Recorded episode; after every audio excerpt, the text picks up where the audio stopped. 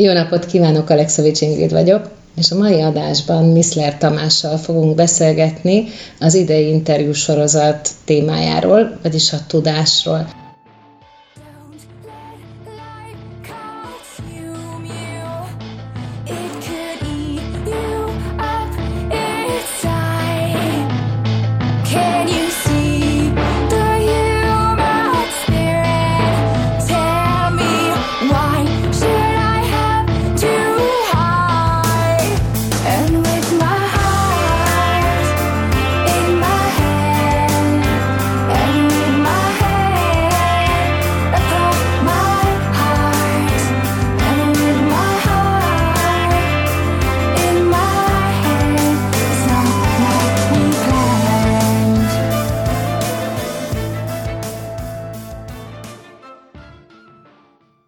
Tamás, arra szeretnélek kérni, hogy mondj el egy pár szót magadról a hallgatóknak, ki vagy te és mit csinálsz. Hát ahogy mondtad, Miszer Tamásnak hívnak, és a Pécsi Csorbagyőző Könyvtárnak vagyok az igazgatója. A Csorbagyőző Könyvtár egy megyei hatókörű városi könyvtár, hogy ezt a jogszabály fogalmazza, leánykori nevén egy megyei könyvtárnak vagyok a vezetője, immáron 2015 óta. Végzettségeim szerint tanító, történész, könyvtárpedagógus és MBA menedzser vagyok. Hát ez elég sokféle végzettség. Végül is olyan kerültél a könyvtár élére?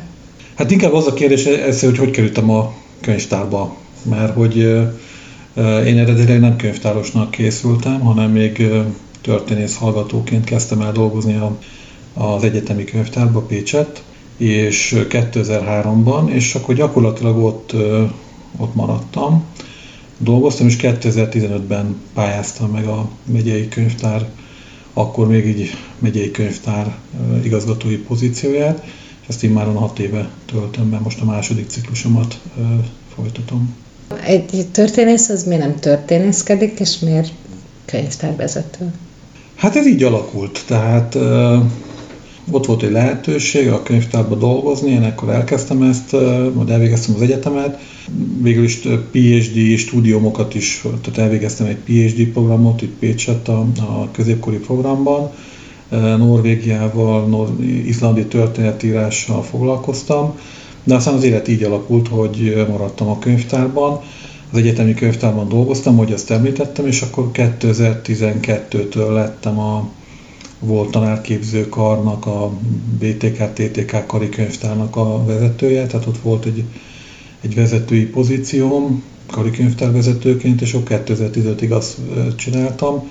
Majd akkor jött ez a lehetőség, hogy, egy ilyen, hogy megpályázom ezt a megyék, ami egy nagyon más típusú könyvtár, a megyei könyvtár igazgatói pozícióját, és akkor váltottam, tehát akkor eljöttem az egyetemről, és akkor lettem megyei könyvtár igazgató, ami teljesen más, mint egy korábban a, a, a könyvtár.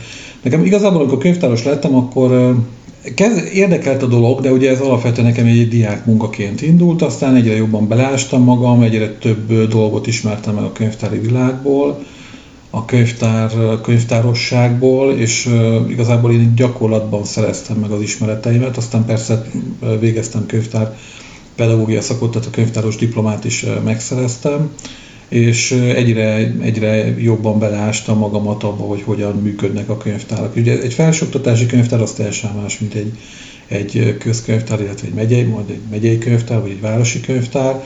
Nekem 2015-ben ez egy nagy váltás volt, de nagyjából a könyvtárosi feladatok ugyanazok, csak más a célcsoport, más területen dolgozunk, elég izgalmas, tehát én ezt, ezt nagyon-nagyon-nagyon megszerettem, tehát magát a könyvtári világot.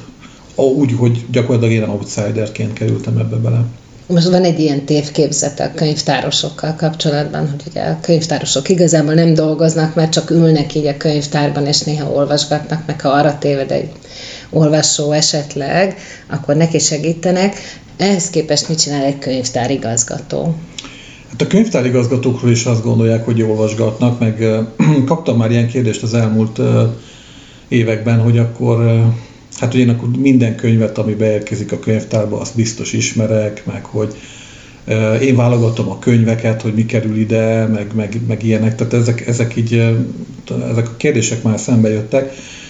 Hát egy könyvtár igazgató, egy megyei könyvtár igazgató az gyakorlatilag Hát igazából egy menedzser egy, egy viszonylag nagy szervezetet kell irányítani, tehát itt, itt körülbelül 90 ember dolgozik ebben az intézményben, hét telephelyen, és ugye, mint megyei hatókörű városi könyvtár, nekünk kis településekkel is van feladatunk. Mi Baranya megyében 286 településsel van szerződésünk, ahol a könyvtári szolgáltatást azt szakmailag támogatjuk. Ha ebbe egy kicsit jobban belemegyünk, akkor ez úgy néz ki, hogy a kis településeken az infrastruktúrát, az ingatlant és a, a humán erőforrást azt az önkormányzat adja, viszont a szakmai hátteret, a dokumentumbeszerzést, a informatikai fejlesztést, bútorfejlesztést, azt, azt mi végezzük az önkormányzattal közösen.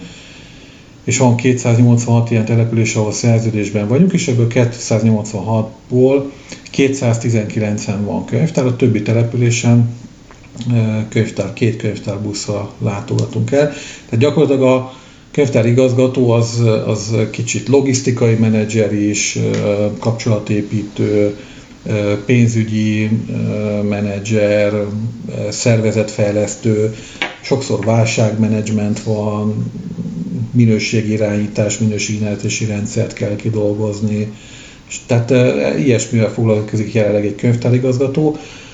E, régen lehet, hogy sokat olvastak a munkaidőben, e, most munkaidőben jogszabályokat értelmezünk, rengeteg e-mailt olvasunk, szerintem egyébként az összes többi kollégám ugyanezt csinálja a megyei könyvtárakban, úgyhogy ezzel, ezzel foglalkozunk, hát egy nagy csapatot kell mozgatni.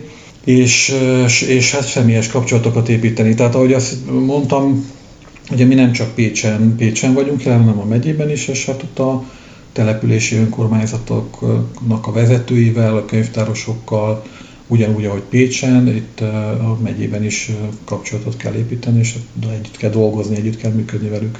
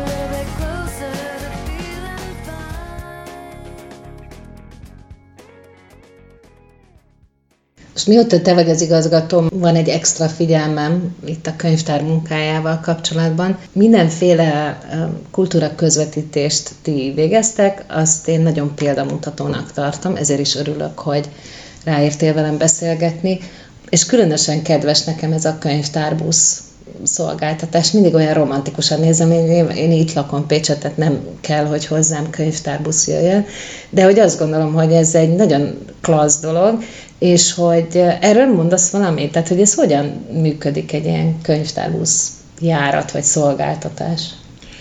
Hát onnan kell kiindulnunk, ugye Magyarországon minden településen van könyvtári szolgáltatás, tehát ez az alapvető, ezt jogszabály írja elő, kulturális törvény írja elő, hogy minden településen kell, hogy legyen könyvtári szolgáltatás.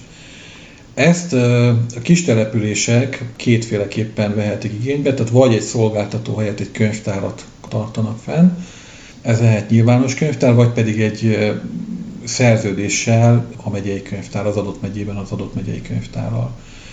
És akkor vannak azok a települések, ahol nagyon, nagyon kevesen laknak, tehát itt Baranya megye, ez tipikusan ilyen aprófalmas megye, hasonlóan Borsod megyéhez vagy Zala megyéhez. És vannak olyan települések, ahol, ahol úgy döntött a az önkormányzat, hogy nem tart fenn saját szolgáltatóhelyet, mert nincsen rá erőforrása, lehetősége, és Pécsen két pályázatnak köszönhetően van könyvtárbusz, tehát könyvtárbuszos szolgáltatást vesz igénybe. Ez azt jelenti, hogy, hogy itt Pécsen vagy hát Baranya megyében tudnak így dönteni. Tehát van olyan megye, ahol nem tudnak így dönteni, mert nincs könyvtárbusz. Tehát nem mindenhol vannak könyvtárbuszok, de itt Pécsen van kettő is, tehát ebből szempontból mi unikálisak vagyunk. Borsod megyében van még két könyvtárbusz, de modern, nagyméretű könyvtárbusz csak Pécsen van kettő. Borsod megyében, Miskolcon van egy modern, nagy könyvtárbusz, és egy kicsi, egy régebbi busz még szolgáltat, de hamarosan, amennyire tudom, azt már abba fogja hagyni a szolgáltatást. Akkor van Egerben, tehát Heves megyében, Nyíregyházán van még könyvtárbusz, és itt a Dunántúlon nálunk.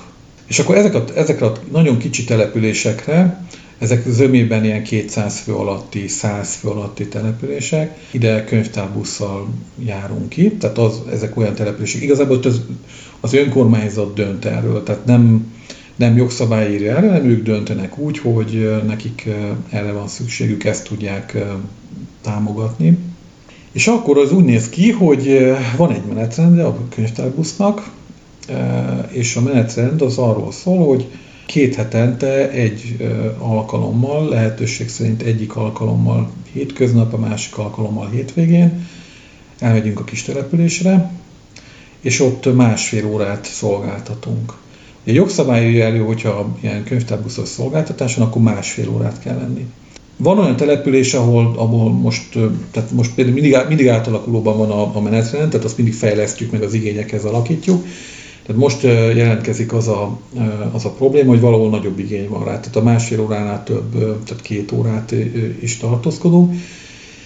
És akkor gyakorlatilag úgy néz ki a szolgáltatás, hogy a menetrend szerint, amit ugye a helyi településeken ismernek, ezt, ezt kifüggesztjük, ezt előre megtervezzük, és akkor megy egy kamionsofőr, vagy a könyvtárbusz az valójában egy kamion, és egy könyvtáros utazik ki, a településre, és ott, ott szolgáltatnak is. De ezen a buszon nem csak könyvek vannak és folyiratok, hanem, hanem szoktak programok is lenni gyerekeknek, szoktak csoportokat szervezni, és az adott kéréseket, amit az előző alkalommal kértek, vagy abban az időszakban, amíg nem volt, nem ment a könyvtárbusz, a helyi lakosoknak a kéréseit teljesítjük. Tehát van egy, van egy fix állomány a buszon, és van, van egy úgymond kéréseknek a teljesítése, tehát külön viszünk, viszünk, visznek ki a kollégák dokumentumokat, amiket a, a lakosok kértek.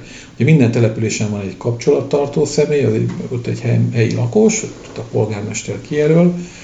Erre ő általában abban azon a településen egy ilyen központi figura, és ő az, aki aki igazából ott a kulturális életet szervezi, általában ez mondjuk a legjobb, legideálisabb az, hogyha ő egyben ott a kultúra szervező. És akkor ő, ő az, aki összegyűjti az igényeket, de sok esetben egyébként a, a lakosok maguk, tehát ők, ők telefonálnak, írnak e-mailt, hogy amikor legközelebb érkezik a könyvtárbusz, akkor ezt és ezt a könyvet szeretnék. És hogy ezt említetted, igazán ez tényleg egy romantikus munka, mert azért, hát itt azért kell küzdeni a, a, az elemekkel, télen, télen a nagy hideggel, nyáron a meleggel. Itt ugye a könyvtárosnak, itt a könyvtárosnak a munkája az nem, nem irodai körülmények vannak. Ugye a kamionsofőr, az, kamionsofőr egy általános általában egy kamionsofőr hozzá van szokva, hogy úton van, és, és nyáron meleg van, télen hideg van, nyilván a klíma, klíma működik a, a, az utazófülkében, fűtés is, de hát a könyvtárbusz hátsó részében nem mindig tökéletesek a, a, a hőmérsékleti viszonyok. Na most ezt, ezt kell, ezt hozzá kell szokni, de van olyan kollégám, aki már ezt tíz évet csinálja, és, és nagy lelkesen végzi ezt a munkát. Igen, kultúrát szállítunk. Nem is, nem is azt mondom, hogy négy keréken, mert a kamionoknak több kereke van, de kerekeken szállítjuk a kultúrát. És az, az nagyon jó a könyvtárbuszos szolgáltatásban, még hogy elég komoly nemzetközi kapcsolatrendszerünk van, horvátokkal, szlovénekkel, nyugat-európai, holland partnerek vannak, spanyol partnerek, ahol szintén virágzik ez a könyvtárbuszos kultúra, és rendszeresen vannak találkozók, tehát ők jönnek hozzánk, mi is megyünk hozzá, szakmai konferenciákon veszünk részt, mi is rendeztünk már Pécset két könyvtárbusz találkozót, és úgy gyakorlatilag eszmét cserélünk. Ez egy, ez egy kicsit speciális, tehát ez nem olyan, mint egy olvasószolgálati munka, vagy egy tájékoztató munka bent a városban, ez, ez, egy, ez egy nagyon-nagyon más jellegű munka. Ez kicsit pszichológus, szociális munkás, és hát természetesen könyvtárosi munka is egyben. Erre egyébként jelentkeznek a kollégáid, vagy van egy beosztás? Azt mondtad, hogy van, aki már tíz évet csinálja, tehát hogy mindenkinek kell egy kicsit könyvtárbuszozni, vagy csak annak, aki szeretne? Nem, erre külön, külön veszünk fel embereket, Aha. vagy hogyha ez a pozíció meg, megüresedik. Ugyanis az a tapasztalat, és ezt már az elődöm is így alakította ki, nagyon bölcsen, mert hogy az a tapasztalat, hogy a kis településeken szeretik az állandóságot. Tehát szeretik, hogyha ugyanazzal az emberrel találkoznak, úgy alakulnak jó ki a kapcsolatok. Tehát a, a személyes kapcsolatok ezeken a kis településeken sokkal fontosabbak, mint a nagyvárosban. A nagyvárosban is, tehát itt is tapasztaljuk azt, hogyha egy olvasó szereti ugyanazzal, úgy szeret ugyanazzal a könyvtárossal találkozni, ugyanazokkal a könyvtárosokkal beszélgetni, ha valamilyen témát keres, vagy ez a személyes kapcsolat, vannak baráti kapcsolatok alakulnak ki, és ez a kis településeken azt, hiszem, azt gondolom, hogy hatványozottan így működik. Tehát amikor mondjuk váltás van, személyváltás, akkor az átállás az mindig egy kicsit nehézkesebb, mert itt tényleg, tényleg élén kapcsolatokat kell elképzelni, tehát itt a, ha nincs is ott a könyvtárbusz, de akkor pityeg a telefon, mert jön a messenger üzenet, hogy akkor ha legközelebb jöttök, akkor légy hozzátok ezt a könyvet, kéne másolat ebből, stb. Tehát egy ilyen nagyon élén közvetlen kapcsolat alakul ki, és akkor ami, ami szokott még problémát okozni, amihez hozzá ugye a menetrend. Tehát ugye a menetrendet azt mindig próbáljuk alakítani, meg fejleszteni, de, de nyilván ott az adott településen, hogyha változás van, tehát nem pénteken jön a busz, hanem szombaton, akkor ugye az átállás az, az nyilván az, az, az nehezebb. És akkor ugye minden településen ki van jelölve, hogy hol megy a könyvtárbusz, ott megáll, ott áramot kapunk az önkormányzattól, megjelenik a kontaktszemély, és akkor megjelennek a lakosok, és, és ott különböző szolgáltatásokat vesznek igénybe. Valaki irodai szolgáltatást, tehát ott nyomtat, ott segítenek a kollégák különböző ügyekben. Például itt a pandémia alatt amikor már mehetett a könyvtárbusz, akkor például oltásregisztráció, ilyen álláskeresési ügyekben szoktak segíteni, azon túl, hogy például természetesen a dokumentum kölcsönzés az megy, meg hát beszélgetnek, tehát ö, ö, sokat, tehát hogy ez kapcsolattartás, kultúra, programokat szervezünk gyerekeknek, tehát ez, ez nagyon jó tud működni.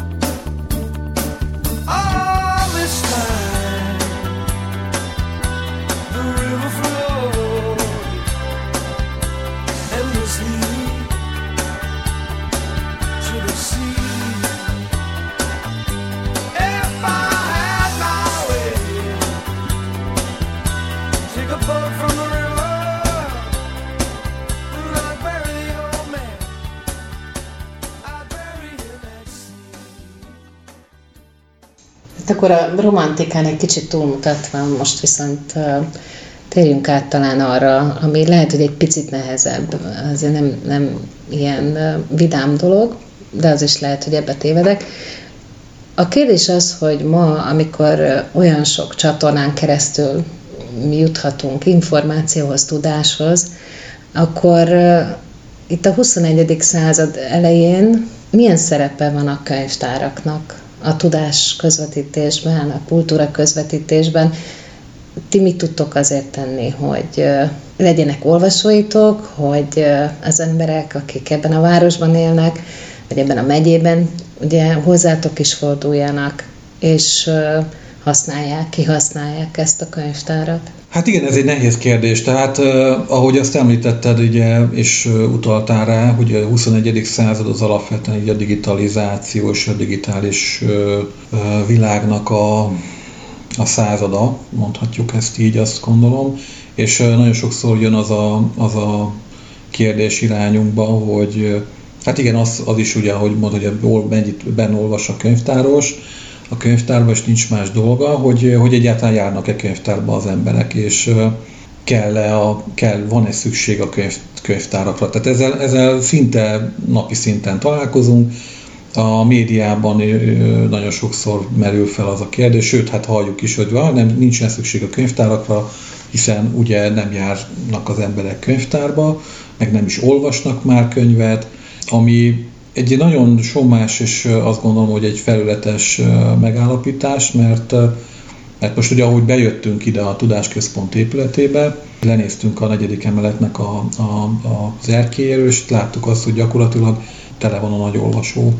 Tehát tele van, tele van egyetemistákkal, akik életvitelszerűen használják a könyvtárt. És vannak, vannak nem csak egyetemisták, hanem hanem vannak nyugdíjasok is, akik szinte, azt lehet mondani, hogy napi szinten járnak könyvtárba, heti szinten, és adott esetben egy évben kölcsönöznek akár százas nagyságrendű könyvet is. És most ugye általában mondom, tehát nem csak Pécset, hanem, hanem úgy általában az országban, és sőt, ez igazából a, a, a fejlett világban a könyvtárak azok sok esetben egy reneszánszukat élik, mert hogy egyben nem csak dokumentum kölcsönző helyek, hanem, hanem átalakulnak, átalakultak sok esetben közösségi szintérre, ahol, ahol az emberek találkozhatnak, művelődhetnek, kulturális, kulturális fogyasztást végezhetnek, hogy fogalmazunk ilyen nagyon furcsán, és mert ugye a könyvtárakban ma nem csak dokumentumkölcsönzés folyik, hanem, hanem rendszeres programokat szervezünk, közművelési, kulturális programokat, író-olvasó találkozókat, de, de az ismeretterjesztő programok is jelen vannak a könyvtárak kínálatában sőt tanfolyamokat szoktunk szervezni. Úgyhogy aktív, aktív és jó élet van. Ha visszatérve egy kicsit a kis településekre, a kis településeknél is ugyanezt látjuk, hogy hogy egyébként ott, ahol jó könyvtáros dolgozik, tehát az önkormányzat megtalálja a jó szakembert, ott, ott nagyon, nagyon aktív és élénk élet alakul ki a könyvtár körül, és ugyanez van a, a nagyvárosokban is. Tehát itt Pécsen, Pécsen a mi könyvtárokban 20 ezer beiratkozott olvasó van, ami azt gondolom, hogy, hogy egy elég jelentős szám. 20 ezer beiratkozott olvasó az azt jelenti, hogy van aktív, tehát abban az adott évben egyszer biztos, hogy megjelent, és és valamit végzett a könyvtár területén. Vonal vannak, akik heti szinten járnak, sőt, hát akinek ugye valamilyen oknál fogva kell, akkor olyan akár napi szinten is jár. És ez nem csak az egyetemistákról beszélünk, hanem, hanem az aktív korosztályról, tehát ha valaki másoddiplomát szerez, vagy, vagy valamiért valamit kell neki kutatni, akkor, akkor aktívan használják a könyvtárat. Tehát itt a pandémia az sajnos visszavetette a, a, az érdeklődőket, nyilván ez azt, azt mondom, hogy minden területen így van.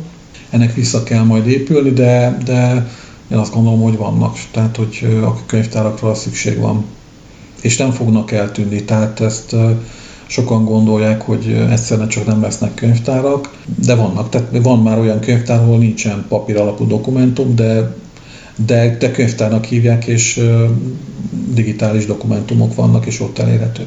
A könyvtáraknak szerintem egy nagy előnye, hogy a, a hiteles információnak a forrásai még mindig tehát, hogy ami, ami a könyvtárakban van, az valamilyen fajta szűrőn, szakemberek szűrőjén megy át. Legyen az adatbázis akár, vagy, vagy nyomtatott dokumentum, de valami fajta szakember szűrőjén megy át. Ezzel, ezzel biztos azt lehet mondani, hogy ez más, mint hogy az ember csak úgy böngész a, az interneten. Tudod, mi jutott eszembe, ahogy most mondtad azt, hogy van olyan könyvtár, ahol csak digitális dokumentumok vannak.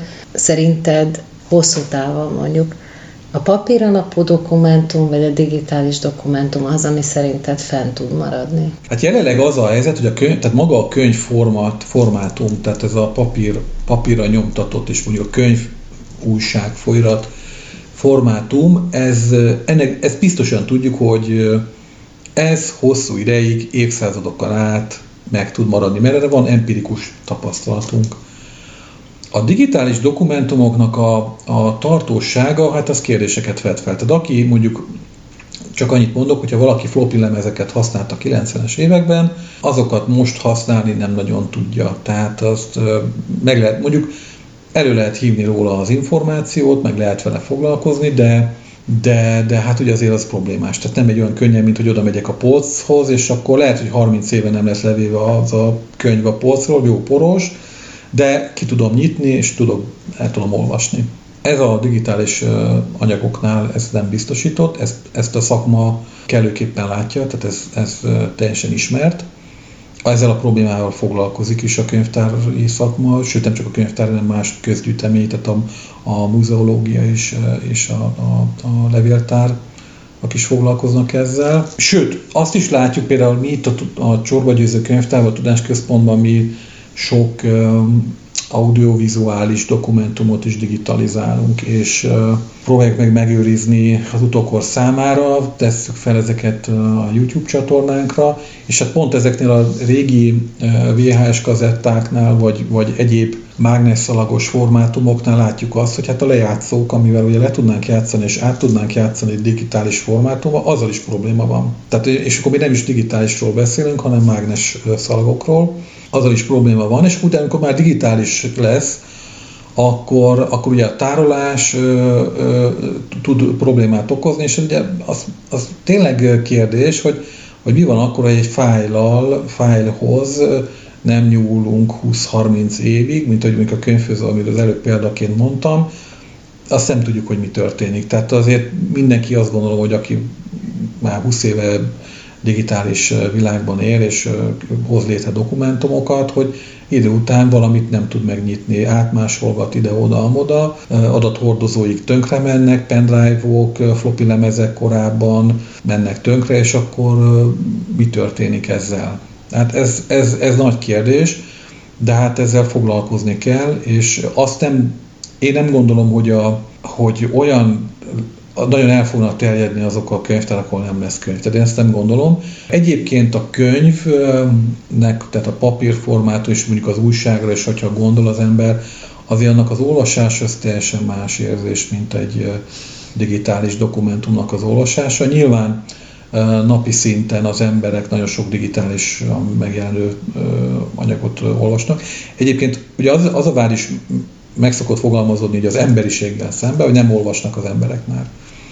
Ami, ami egyébként nem feltétlenül igaz, mert szerintem nagyon sokat olvasnak, csak nem úgy, ahogy, ahogy 30-40 évvel vagy azelőtt olvastak, hanem nagyon sok apró, rövid szöveget olvasnak. Tehát, ha csak belegondolunk, hogy a közösségi médiában olvas az ember mindenfélét, más, ez is tényleg, mit, mit olvasnak, tehát ez is egy fontos kérdés, hogy ez milyen minőségű szöveg, milyen tartalom, de, de olvasni szerintem nagyon sokat olvasnak az emberek mindenféle információhoz jutnak. Az is igaz, hogy a, az ismeretszerzésben és a tanulásban az olvasásról kezd átvődni a hangsúly inkább a mozgó képekre, videó, tehát az ilyen mozgó tartalmakra, mert valószínűleg valamilyen jobban fogja meg az embereket.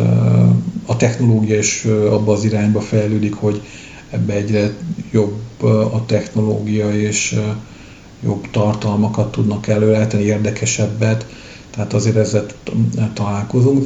Visszatérve egyébként a könyvre, én azt gondolom, hogy tehát én amit látok, most így a 30, 40, 50, 60 évet előre, azt gondolom, hogy könyvek lesznek. Tehát biztos, hogy lesznek. Én magam is egyébként vásárolok könyveket. Tehát egy új könyvnek a illata, nem, hogy megfoghatja az ember, az, az szerintem ad egy olyan, olyan élményt, ami, ami meg, hogy bemegy az ember egy könyvesboltba és vásárol egy könyvet, hogy bemegy a könyvtárba, és akkor kikölcsönöz, és ott van fizikailag, és, és lapozhatja, és, és nézegetheti, az, az, az ad egy olyan élményt, amit nem, nem, nem fog tudni adni egy, egy weboldal.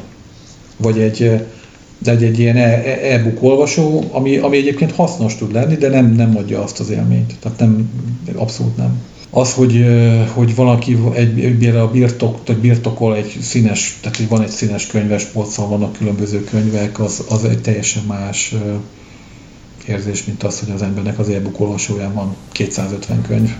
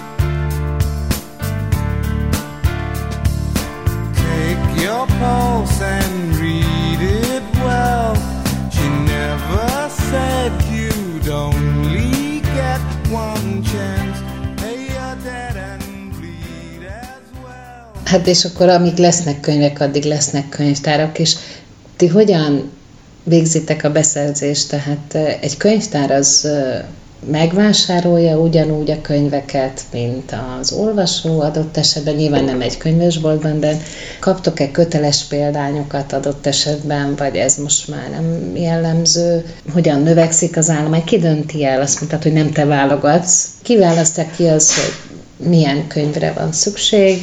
Összetett a, a dolog. Ugye alapvetően vásárolunk, tehát ez és a nagyságrend okán mi közbeszereztetjük a könyveket, tehát olyan nagyságrendben vásárolunk, hogy erre külön közbeszerzést kell kiírni. De természetesen kapunk ajándékkönyveket is kiadóktól, felajánlások jönnek szerzőktől, érkeznek be ajándékok, valamint ilyen hagyaték jellegű kiadványok, könyvek is érkeznek. De ez utóbbit ezt erős válogatással szoktuk befogadni, mert, mert alapvetően ugye a helyhiány az, az, az állandó. Azt tudni kell, hogy a 21. században a könyvtáraknak nem célja az, hogy az állományuk alapvetően egyre nagyobb legyen. Tehát, hogy nagy raktárakat nem építünk már, hanem van egy, van egy ilyen alapelv, hogy amennyi könyv bekerül, annyi könyv ki is kerül, tehát a selejtezésre is kerül ugyanennyi könyv. Természetesen vannak olyan dokumentumok, amelyek nem kerülnek selejtezésre.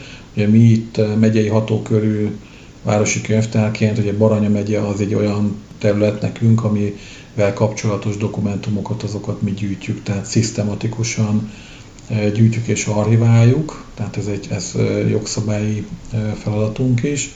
Ezzel kapcsolatosan végzünk digitalizálást is természetesen.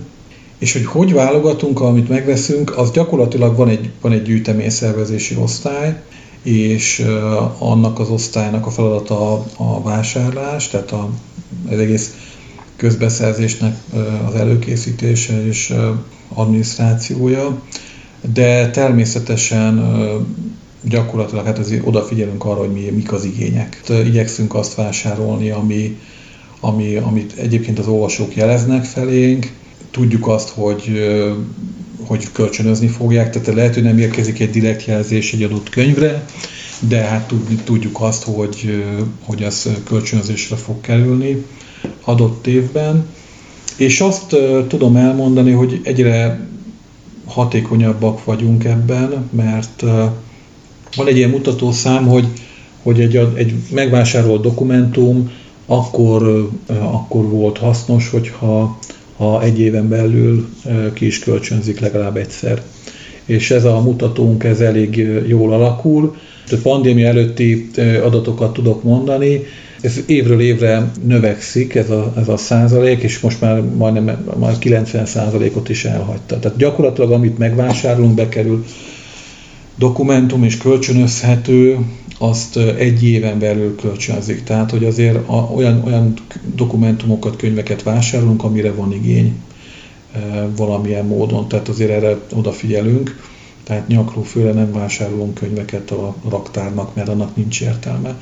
Ugye van az országos dokumentumellátó rendszer, ez az ODR rendszer, aminek a segítségével lehet kölcsönözni olyan dokumentumokat is, ami az adott könyvtárban nincsen meg. Tehát elég sok itt is egyébként egyre növekszik a száma az ilyen módon kölcsönzött dokumentumoknak, most az 1200 körül van éves szinten. Az olvasó kér egy dokumentumot, nincs meg nálunk, de másik könyvtárban megvan, és akkor onnan ezt egy-két napon belül tudjuk szolgáltatni. És azt kikölcsönzi, és gyakorlatilag ugyanúgy ott van nála. A szolgáltató könyvtár határozza meg, hogy milyen feltételekkel, de, de alapvetően akkor egy, egy hónapig ott van nála, vagy ameddig szüksége van rá, és akkor visszahozza és visszaküldik. Mm. Tehát ez, ez, ez elég jól működik. Ez a lánykori neven ez a könyvtárközi kölcsönzés? Ez a könyvtárközi kölcsönzés, igen, ez a lánykori neve. Nagyon szakszerűen fogalmaztam, de e, ez a könyvtárközi kölcsönzés, mm-hmm. igen, igen. Tehát ez, ez is igazából azt segíti elő, hogy nem kell minden dokumentumnak mindenhol meglenni, nincs rá szükség, mert az, ha belegondolunk, akkor azért az, ez elég sokba kerül, hogyha raktárakat kell fenntartani, úgyhogy a bent lévő állomány az halott. Ugye a halott állománynak hívjuk azt, ami nem forog, tehát nem, nem, nem nincs, nincs, nincs forgásban. Jó, ez egy nagyon jó kis szakkifejezés. Mekkora halott állományotok például? Hát ami abszolút nem forog, hát most... Eleve mennyi könyv van itt? A tudásközpontban uh, dokumentum Vagyis van, hát dokumentum. Igen. Dokumentum, mert ebben mm. benne vannak a folyiratok is. Hát uh, ilyen egy millió itt a, az épületben, és ennek úgy néz ki, hogy a 60%-a van raktárban, és van 40%-a az pedig szabad polcon. És De, ez itt, itt van az épületben a raktár? Igen, itt van az mhm. épületben a raktár, lenne a, a mínusz második emeleten, ahogy mi szoktuk mondani, és ott van 14 kilométernyi tehát ez tömör raktár, tehát hogy tömör van. Ez olyan, mint amit a filmekben lehet látni, hogy így uh, odébb kell gurítani a polcokat? Igen, igen, igen, igen. ez olyan. És uh, hát nem tudom, most az a helyzet, hogy tippelnem kell, nem tudnám megtippelni, mert uh, hogy mennyi a, úgymond a halott állomány, uh-huh. mert ugye ezt azért nehéz megmondani, mert most mondanék valamit, akkor ha meg is mondanám a számot, lehet, hogy az, ha utána néznék, vagy mert ebben benne vannak azok a dokumentumok is, amelyeket amúgy meg kell őrizni, mert ah, hogy, értem. Uh-huh. tehát van, tehát például ugye köteles példányt is kapunk. Ugye köteles példányt alapvetően nem lehet selejtezni, tehát ugye ezek, oh. ezek alapvetően a, a Baranya megyei vonatkozású uh-huh. dokumentumok, azok, azok ugye nem, nem, nem uh-huh. selejtezhetőek. Mi megyei könyvtárként ezt nem tehetjük uh-huh. meg de igyekszünk. Tehát a, a, nem tudunk, tehát itt, itt az állományt nagyon növelni nem tudjuk, uh-huh. mert ha ami bekerül, az a muszáj annyinak kikerülni, mert különben nem férünk el. Igen, és ugye azt, is, uh-huh. ugye azt is kell ugye tudni, hogy itt a Tudásközpontban két könyvtár van. Uh-huh. Uh, ezt én különben nem tudtam eddig, mielőtt így nem néztem utána, de most már ezt is tudom. Akkor. Igen, tehát ugye két könyvtár van, de az jó is egyébként, hogyha valaki nem tudja, mert mert ugye akkor az elérte a célját a szolgáltatási integráció. Tehát aki használja a, a tudásközpontot, valójában egy szolgáltatási integrációt használ, úgymond, ahol két könyvtár dolgozik együtt napi szinten, és a szolgáltatások azok ugyanazok, tehát ugyanolyan feltételekkel, és nem sok esetben, hogy az olvasók nem tudják, hogy, hogy az egyetemi könyvtár munkatársával találkoznak, vagy a megyei könyvtár munkatársával. Tehát ugye két könyvtár dolgozik együtt, Nyilván más a célcsoport a két intézmény esetében. Az egyetemi könyvtárnak is van egy saját beszerzési politikája, mint ahogy nekünk is van egy saját beszerzési politikánk, ezt, ha, ezt próbáljuk harmonizálni hogy ennek ilyen költséghatékonysági okai vannak, de hát amit visszatérve arra, hogy nagyobb raktár nem lesz, tehát uh-huh, hogy ezt uh-huh. nem, tehát nem, nem, nem, ter, nem tervezünk, és uh, szerintem nem is kell.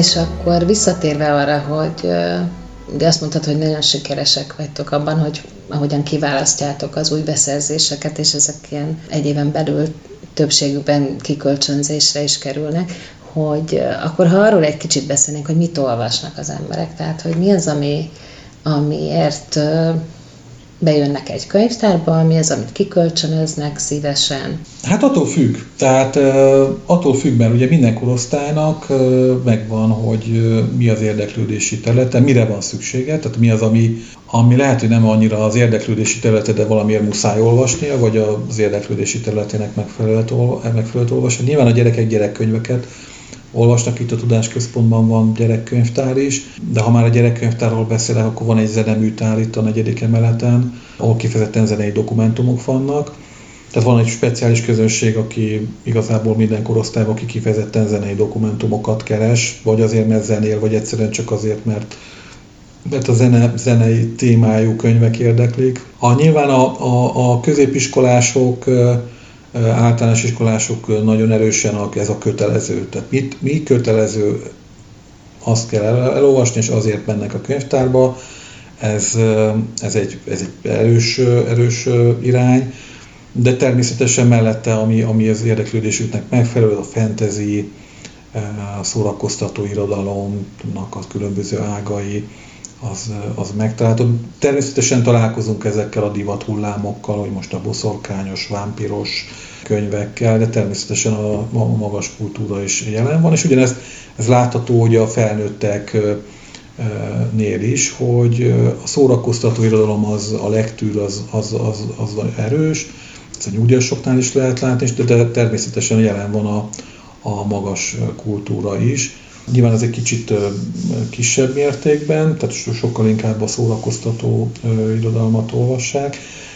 Kis településeken főleg, itt a városban, Pécset azért a, a magas kultúra. És ott vannak az egyetemisták, akiknek nyilván a, a kutatásukhoz, a tanulmányokhoz szükséges irodalmat kölcsönzik, illetve használják itt helyben.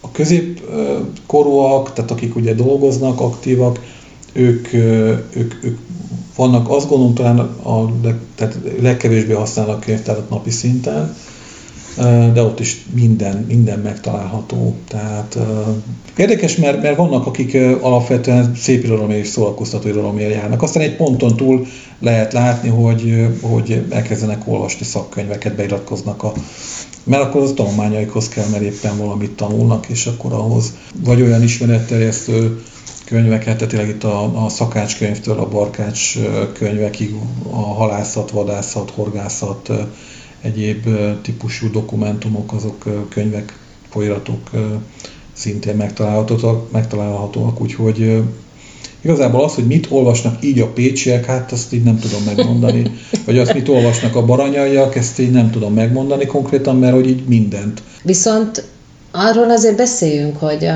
hogy ti nagyon sok olyan dolgot csináltok könyvtárként, ami hát adott esetben a szép irodalom megkedvelése felé tereli az olvasókat. Úgyhogy beszéljünk egy picit arról, hogy milyen programok vannak. Beszéljünk az Irodalmi Fesztiválról, beszéljünk a, a rendhagyó uh, irodalomórákról, meg egy csomó mindenről, ami, ami szerintem nagyon is élővé teszi a, a kortárs szerzőket például a leendő az olvasók számára. Igen, tehát a könyv, egy megyei könyvtárként nagyon nagy hangsúlyt fektetünk arra, hogy a kortárs magyar irodalom képviselői azok megjelenjenek úgymond élőben, tehát hogy lehessen az írókkal, költőkkel találkozni, és hát ezzel is igazából az olvasás felé tereljük a, a, a közönséget.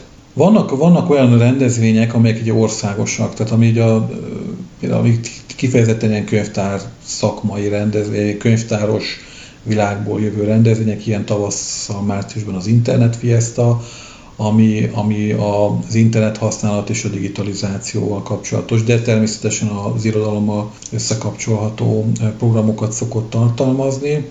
Ilyen az Országos Könyvtári Napok, ami október első hetében szokott lenni, az Informatikai és Könyvtári Szövetség szervezésében. Itt országosan több ezer program van. Ugye ezek a programok ar, alapvetően arra szolgálnak, hogy, hogy felhívják a figyelmet a, a lakosság, a magyar társadalom számára a könyvtári szolgáltatásokra. És akkor vannak azok a, a, azok a programok, ami ezek könyves rendezvények, ünnepi könyvhét, ezekhez is szoktunk csatlakozni.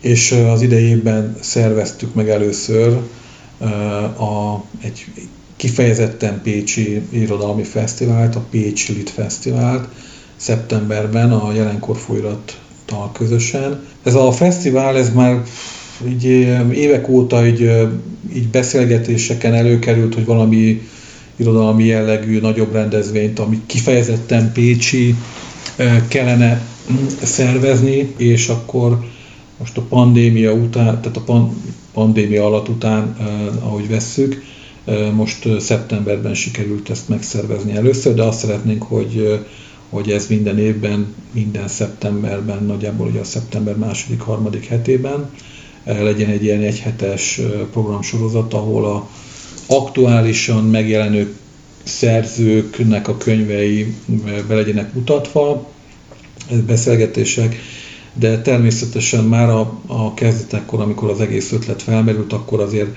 az is szóba került, és hát ebbe az irányba szeretnénk majd erősíteni, hogy ne csak az irodalomban, az irodalomhoz kapcsolódó más művészeti területek is megjelenjenek, így a színház, zene, szintén képzőművészet is szintén helyet kapjon ezen a fesztiválon. És hát reményeink szerint a másodikat, a második fesztivál, a Pécslit Fesztivált, azt jövőre szintén meg tudjuk rendezni. Ez kifejezetten azzal a célral, hogy egy pécsi, ez egy pécsi rendezvény legyen, és már az első, első esemény sorozat az mondhatjuk, hogy nemzetközi volt, mert voltak nemzetközi szerzők a fesztiválon, és hát ezt, természetesen ezt is szeretnénk elősíteni. Tehát azokat a külföldi szerzőket meghívni, akiknek van magyar fordítása, tehát a magyar, magyar könyves kultúrában jelen vannak már, és érdeklődésre tarthatnak számot. A célunk az egyébként, hogy a Pécslit maga egy olyan brand legyen, ami, ami, ami meghatározza egy Pécset, és a Pécshez, Pécshez kösse a, a, az irodalmat, amire ugye Pécsnek egy, ugye elég gazdag irodalmi múltja van, jelentős szerzőkkel, és hát azt gondolom, hogy meg azt gondoltuk így a, a jelenkorral, ugye ez egy pécsi folyóirat, irodalmi folyóirat, hogy, hogy ezt valahogy mindenképpen reprezentálni kell, meg kell mutatni, hogy Pécsen, Pécsen gazdag irodalmi élet van, tehát legyen egy, egy ilyen egyhetes program. Hát szerintem ezért a, mondjuk az irodalom kedvelők nagyon is a szívükbe zártak benneteket, akkor szervezőket. Most akkor egy ilyen személyeset kérdezek, mert hogy lassan lejár az időnk.